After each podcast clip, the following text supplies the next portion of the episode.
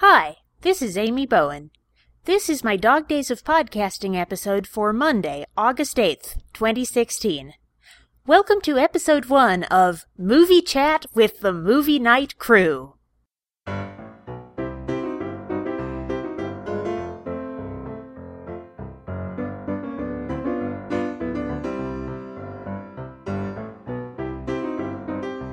Before we get into the episode, I'd like to explain a little about what Movie Chat with the Movie Night Crew is all about.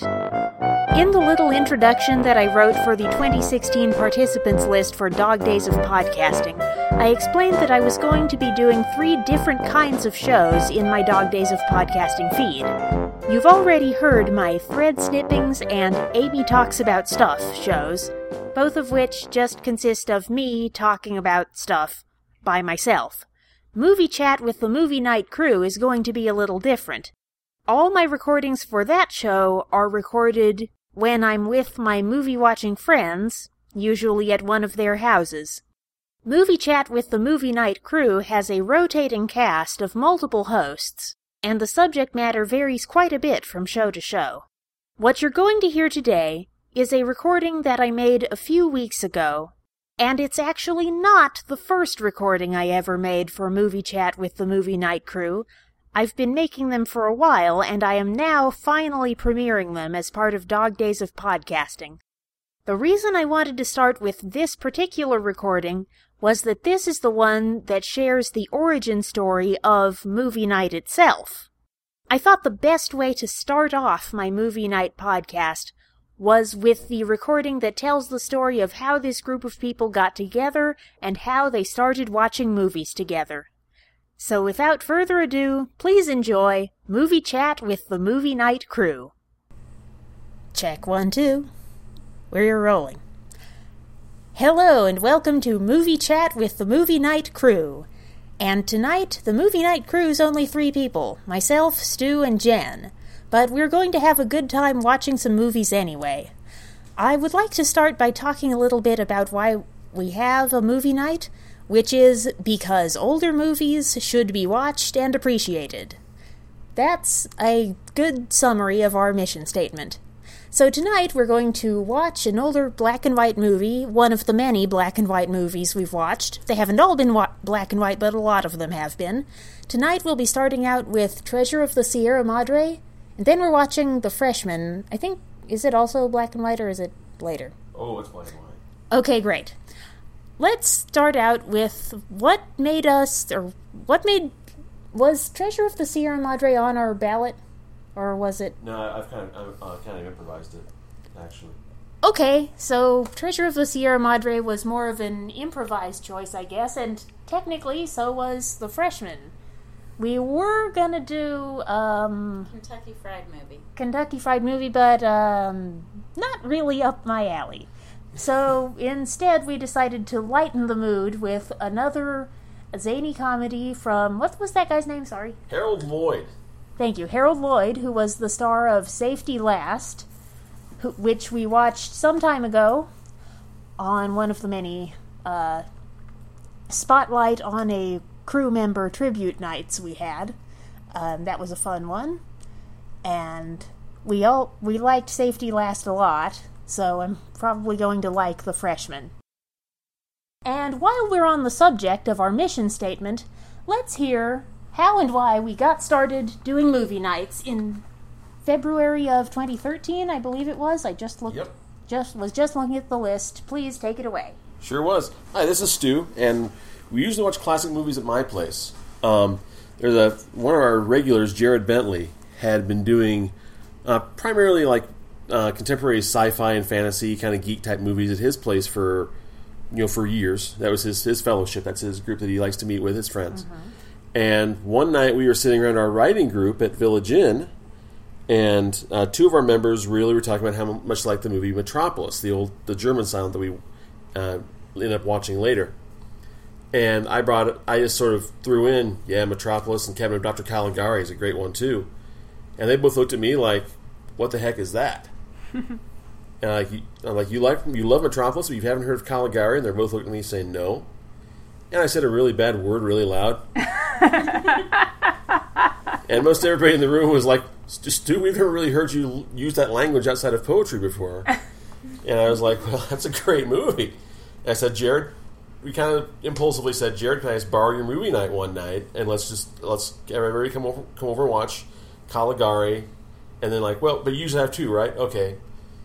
And so we went around the room and I asked, "Has it, who all seen Casablanca?" And to, to my surprise, almost no one had. And so I said, well, that's it. You've, you've got to see both of these. So we, we watched Caligari and Casablanca. Mm-hmm. And from that point on, it just kind of stuck. Um, if, if, you could see the, the front room here, I have kind of a sparse uh, front uh, living room. And I, I didn't even, I, my living room originally sat maybe three or four people.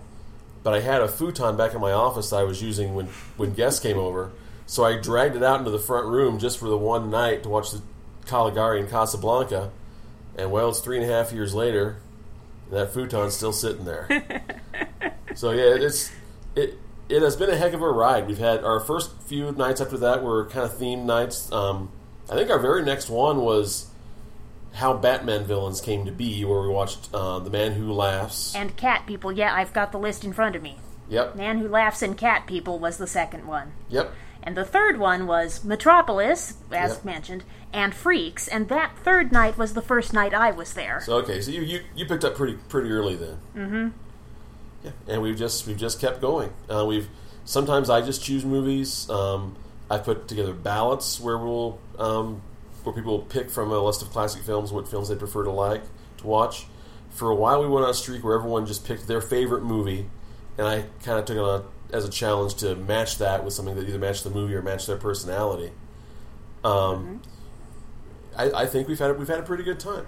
I think we have, and I and I were still going strong. I'm still a strong supporter. I always appreciate uh, discovering new movies that I wouldn't have discovered otherwise, and I think fellowship is important. Is an important part of, the experience here as well as it is over at Jared's. Um, it's there. I definitely call it one of the reasons I keep coming back. And thank you so much, Stu. I very much appreciate your sharing all that. And I think we should get rolling with Treasure of the Sierra Madre. Stu, you said you wanted to tell a story about Treasure well, of the Sierra Madre, which we just finished. well, I don't know much about, about much of a story, but and I don't how how spoiler friendly is your blog? Um. Yeah, you can spoil it. We spo- we spoiled most of the movies I've talked about, so go ahead. well, if you, know, I, I'll hold back a little bit on the spoilers, but you know when I when I saw the ending of this movie, I couldn't help but think of Alan Moore's The Killing Joke. Are, are, have you have you read that? I am not familiar with it all. I've heard of. I've heard everybody talks about it and say you should really read it. I don't have any idea how it ends. So. It's brilliant, absolutely brilliant. It it ends the same way. Um, oh. If if you if you read The Killing Joke, which I'm assuming a lot of your listeners probably have because it's it's pretty popular.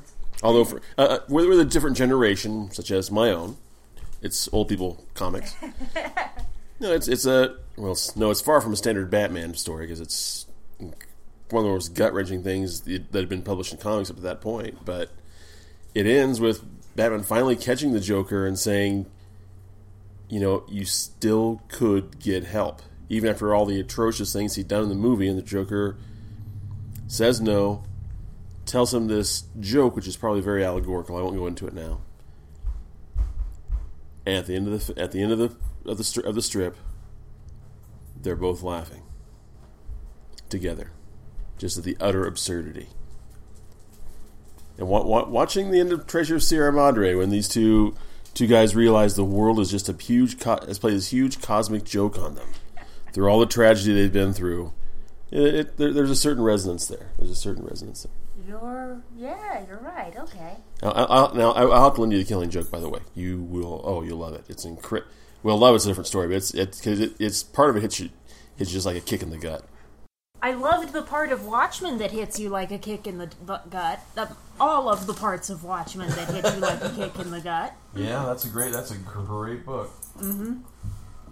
So you're probably right. Okay.